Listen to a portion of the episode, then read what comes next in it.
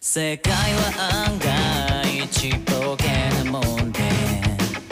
踏み出すたび違う顔を見せる On the way, supported by High Five.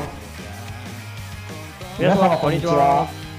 キムです。アラミです。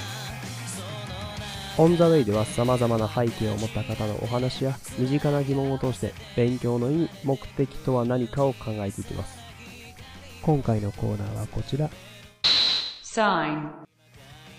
サインでは理系出身のお二人が身の回りの様々な疑問に学校の勉強内容をもとにお答えしていきます。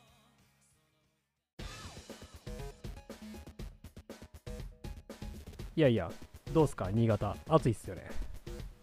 あのね、めちゃくちゃ暑いですね。いやなんか今年の夏なんか新潟めちゃくちゃ暑くないなんか39度とか言ってなかったなんか去年もですね、結構やばかったらしいんで、そうそう、去年、 てか去年のマックスが40いってたんじゃないかな、確かね。あ下手したら、あのー下手したら多分全国1位、ナンバーワンになっちゃってた説があるんで、まあ今年もね、入賞できるかが見ものですね。 そんなに暑いんやそんなに暑いみたいやね。ちょっとびっくりするよね。大阪もねまあまあある程度まあ暑いっすよいつも通りはいはいはい。だけどまあちょっと最近やっぱりその、まあ、大阪といえど大阪といえどっていうか、まあその日本全国的にやっぱもうずっと暑なってるやん前に比べてああ、まあ確かにね。どうにかこのね、涼しくしたいなっていうところで、まあ、ちょっと原点回帰というか、昔を思い出してみたんやけど、はいはいはい。風鈴覚えてる風鈴。ああ、まあ覚えてるよ。覚えてはい忘る。れはしない。忘忘れれはしない。あのー、風鈴聞くとやっぱ涼しく思うよね、やっぱりね。確かに、確かにそう言われるとそうやね。で、そうなんよ。風鈴、やっぱりその、まあ、なんでかわからんけども、なんか涼しそうっていう、まあ印象ももちろんあるし、うんまあまあ夏の風物詩うん。うん、かな、もう今はあんまり確かになんかちょっとこう文化的に風鈴を吊るすっていうのはなんかあんまり少なくはなってきたけども、うんうん。まあ、やっぱりそのどっかで新人で聞こえるとやっぱり涼しいっていうのは共通認識であるよね確かに、そうやね。最近風鈴ある身の回りたくないね。全くないね。そう言われると全くないよね全くないよね。ないね。ないんよねいやでちょっとね風鈴ってなんで涼しいのかっていうのをちょっと見てみようかなと思ってああ、なるほどね。それは、確かにそう言われるとなんでだっていうのはあるね。そうそうそうそもそもまあ夏の風物詩って言って風鈴やけども、うんうん。まあ、なんかあの奈良時代とか平安時代ぐらいからあるらしくうて、んうん。はいはいはい。でその頃に中国から入ってきた風卓っていう占いの道具みたいなやつが原型らしいんだよね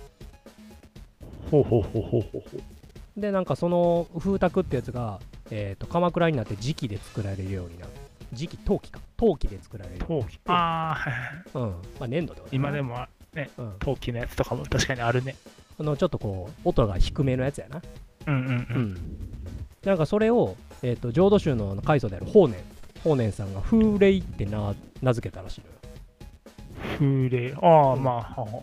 風鈴って書いて風鈴っていううんうん。でそれが、まあ、17世紀入ってから、まあ、風鈴って呼ばれるようになったっていうのが、まあ、風鈴の、まあ、まあ由来というかはいはい。で江戸時代になってその、えー、と風鈴はなんかその時は青銅製が多かったらしいんだけどああ、まあ 確かに、あ、なんかあったあっるぽよい。ねね。かっこいいよねあの銅のやつね、確かに、確かに、かっこいいね、あれね。うん、だからそれがガラスに、えー登場してきてまあまああの一般的な形になったとうんうんでなんかその夏の風物詩のあの風鈴っていう自体のあの使い方されてるのは戦後になってかららしいのよね実はうんうんうんうまあん。それまでは、なんかね、その魔除けを意味するらしくて、ほう。魔除け。赤色やったらしい。え風鈴のあの、なんていうの、筐体っていうのかな。へえ。で、まあ、その涼しさイメージさせる青色に変わってきたっていうのが、まあ、なんか時代とともにそういう意味合いが変わってきてるのが風鈴らしいです。うーん。へえっていう感じだね。今はまあ、あんまりあれなんかな。特に、もう、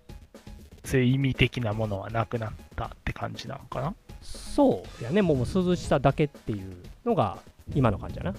はいはい。そうで今まあ今話している中でもその風鈴ってもともと意味がちゃうかって途中からまあ涼しくなるっていうような印象を持つようになってるんやけどもああ、まあ確かにね。そうそうこれってまあまあそもそも風鈴って涼しく感じるのは日本人だけなのねほー、他の人は別にあれなのか。そう外国人は感じないのよほでこれなんか実験したの結果があんねんこれー。はいはいはい。だから30分あ違う30度の室内で10分間待機してで温度測定して体温の測定してで風鈴気化して10分してもう一回測定してってやったらうん。外国人は0.5度ぐらい皮膚の体表面の温度上がるらしいへで逆に日本人は0.5度ぐらい下がるんやってえ。へ不思議え。よあ、ねすごいな。それ、それなんかすごいね。うん、なんかその実験でついてたその、まあ、学者が曰くうん。その、まあ、リラックスするっていうのは同じみたいなんやけどもうんでそれによってその副交感神経っていうかまあまあ要はリラックスしてあの末梢の血管までに血がいっぱい流れただから温度が上がったんだとは言ってるんやけどもうんうんいやそういった日本人も一緒じゃないとは俺も思うんやけどまあまあなんか結果としてうん。は まあ結果としてはまあ確か0.5度ぐらいなんかプラマイで違うみたいねへえ。すごいね。なんかちゃんと違うもんなんやなっていうのはあるいやね。ほんまになんかそこで結果が出るんやっていうのはちょっと俺もびっくりやねうん。でまあまあこれってなんでそんな涼しく感じるのかっていうのはうん。えっとですね、いわゆる条件反射なんですね。うんまあまあ条件反射というといろんなところで耳をにするかまあまあなんかあんまりそんな聞きなじみのないような言葉でもないのかな。うんまあちょっと昔の話ですけども、うん昔のその、まあ、ロシアの前身のソビエト連邦でこの条件反射の実験を、まあ、行うときにうん犬を使って実験してたので、この実験の話を話を総称してパブロフの犬っていうふうに呼ばれるようになったとああ、うん。まあなパブロフの犬っていうのは結構有名な実験でそやね。でなんかそのそのパブロフは犬がこう餌食べながら唾を出してるっていうところにで何か条件つけたら犬ってもしかして餌食べなくても反応するんじゃないかっていうところからその実験が至ったらしいのよねはいはいはい。だから例えば犬にメトロノームを聞かせ続けてるとうんうんうんで、、犬に餌を与える、うんで犬は餌を食べてる時に唾液が出ていたうんうんっていうこの状態を例えばずっと餌やるたんびにメトロノームを聞かせ続けてると、うんある時メトロノームを聞かせると餌を食べる時間だというふうに犬にこうなんていうかなインプットさせていくというかこう習慣づけさせていくのよね、うんうんうん。そうすると犬はメトロノームの音聞いただけで唾液出せるようになったとはいはい。っていうのがこのパウロフの犬の実験の有名な話うん。あるね。そうなんですでこれっていうのは、まあ、条件付けって言われる、まあ、ものなんやけども、はいはえい。っと、もちろん犬でこれやってるけども学習にこの学習に関しては人間でももちろんできるうんでなんか一般的によく耳にするというかイメージしやすいのはもう梅干しを想像してもらうと口の中の酸っぱくなって唾液の量が増えるとかねはいはいはいはい。あるね。あるよね、ありますね。まあ、なんかそういう風にやるのこの条件付け条件反射っていうのが、まあ、あるうんうんまあ、反射ってちなみに言うとこれはあれかねえっ、と理科の授業で習うかねせやね。あのなんか反射。やるよねえっ、と人間がその動作するときに、えー頭で思って手とかを動かすけどもそうではなくて、えー何か起こったときに頭で起こるんじゃなくて頭の手前の脊髄っていうまあ背骨のところで、えー命令を言って勝手に手を動かす、まあ、例えうんば熱いものを触ったときに勝手に手を引くとかうんうん。っていうのがまあ反射だけどもそれの反射っていう中で条件があるところで反応を勝手にするような、まあ、一種の反射ではない反射の動きではないんやけどまあ条件反射みたいなもんやねうんそうなんですね人間っていうのはこの犬のやつよりも複雑に条件反射を条件付けすることが可能でして、うんうんまあ梅干しはこれねまあまあパブロフの犬とほとんど同じようなもんやけどもまあ確かに。 こ確かのにね例えばねトラウマなんかもそうなんだよねあーあーねほうほう。そうそうそうトラウマねなんか、はいどうやら昔この場所で事故があったとで、うんそこに行くたんびに、まあ、ちょっとこう思いがこうすくむような感じになるとうんでがまあトラウマみたいな感じこれも条件反射の一種ですとうんで、まあ、もっと,、えーと有名な話でいくとルーティーンとかも条件反射がねああ、なるほど。あれもそういう感じなんだな。そうなんですそうなんです、まあルーティーンっていうのは、えっとまあ、何かの動作をする前に準備運動とし準備運動とか、まあ、じゅ予備的な動作として、えーまあ、一番例として分かりやすいのはやっぱイチローかねうんイチローがバッターボックス入る前に、えー屈伸運動したりとか、えーうんうんバッターボックス左足から入って、えーまあ、右右足でバットをくるくる回してバット立てるとか、あの動作を全部打つための準備運動としてイチローがルーティンというふうなもので捉えて準備をしてるとうんでまあそのそれをすることによって集中をさせるルーティンをすると条件反射的に集中をさせるっていうのがまあイチローが使ってる古典的古典的な条件付けの、まあ、一つであるとうんうんでもここまで話聞いてまあまああるよねっていう話なんやけどもうん花見さんなんかちなみに日常的にルーティンのやつってなんかあったりするいやー朝ごはん食べるレベルしかないね。朝ごはん食べるはちょっとルーまあルーうんちょっと違う かなあーどうやろうえっ、と例えば、まあ、日常、うん学校生活にちょっとこう一回引き戻った時とかに考えてみたらうんうん、まあなんか悪い方になっちゃうけどテスト前に腹痛になるっていうこうおったりあーおったりするやん、はいはい気持ちはすごいあるわねかるはいはいはいはい。あれでね。あれも上下反射なんだろうなとは思うようんうんうんテストなるってほいどうものを聞いてもう体が勝手に嫌な思いがあって腹痛にな ると、はいはいはい。うん、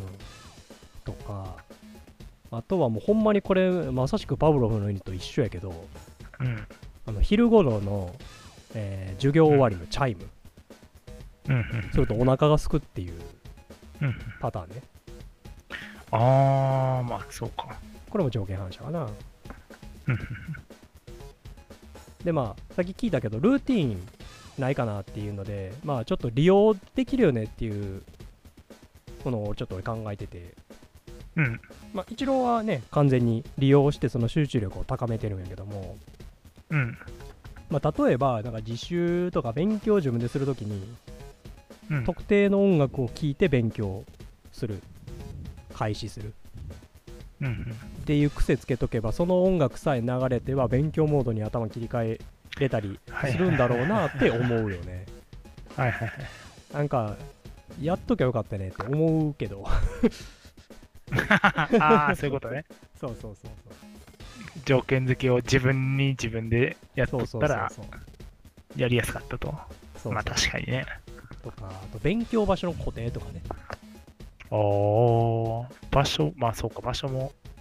やっぱ自なる分ほのど机に向かって勉強するっていう風な習慣づけをしとけばそこでやっぱ集中力っていうのをそのべ机に座ることで高める勉強するっていう姿勢を高めるうんうんっていうのはまああるんだろうねうんうんなんかまあ今を言ってて思い返してみれば俺勉強する時って絶対ラジオ聞いてるんだけどうん。はいはいはなんかそれもまあ一種のあれなんかもしれんねい。